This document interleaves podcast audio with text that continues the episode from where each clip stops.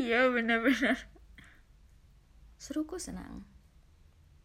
Aku sedang telepon temanku Pia. Kami mulai nelpon saat jam 11 malam. Aku melirik jam dinding di kamar kosku. Sudah jam satu lewat. Terkadang gibah bagi wanita itu menyenangkan sehingga membuat lupa waktu aku teringat akan mata kuliah pagiku besok Pi, udahan dulu yuk. Aku udah mau aku besok pagi. Diajarnya sama Pak Yos pula. Kalau telat mampus aku. Ucapku. Pia mengiyakanku seolah mengerti betapa galaknya dosenku pagi besok. Ya udah dadah Pia Pia, gulingku udah mau ngajak ngapel nih. Candaku. Pia tertawa. Hati-hati dengan ucapanmu. Ledek Pia. Setelah mengucapkan dadah berkali-kali, akhirnya sambungan telepon putus. Aku membaringkan tubuhku di kasur dan menarik selimut hingga dada. Aku membuka ponsel, ingin bermain sebentar dengan benda pipih itu sebelum akhirnya rasa kantuk menyerang mataku. Aku bergelung di bawah selimut memeluk guling empuk yang menemaniku selama aku tinggal di kos ini. Perlahan aku memejamkan mata, mulai membuka kilas-kilas mimpi di alam bawah sadar. Hah? Bau apa ini? Aku mengendus mencium bau pandan yang menyeruak hebat di dalam kamarku. Sejak kapan ada pandan di kamarku? Aku dengan malas membuka mata. Ih, bau ini begitu menyengat, mengganggu pernapasanku.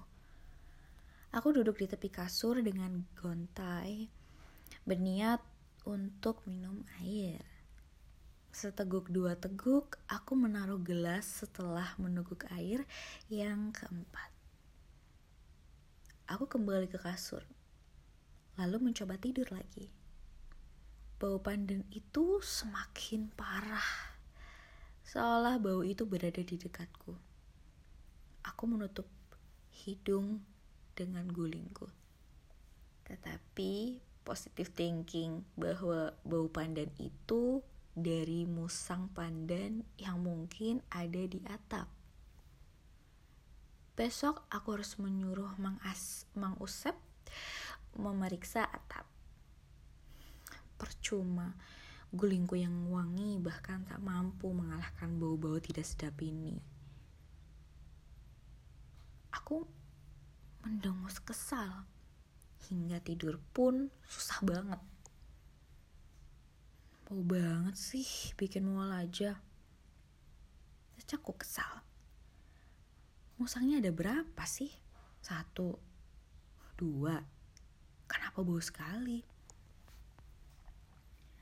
Aku hendak memejamkan mata lagi saat aku merasakan bulu kuduku meremang.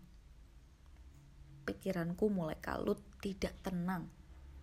Astaga, berpikir positif Dira, berpikir positif.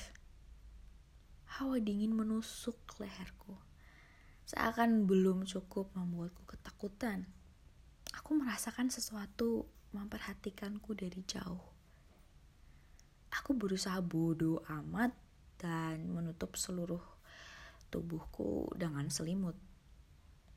Aku seakan ingin mati dari dunia ini ketika selimutku ditarik paksa dan melihat sosok tinggi seperti guling yang tersenyum lebar. Memperlihatkan mata bolong, wajah berdarah, bernanah, dan belatung di mana-mana. Sosok itu tersenyum begitu lebar seolah merobek wajahnya sendiri.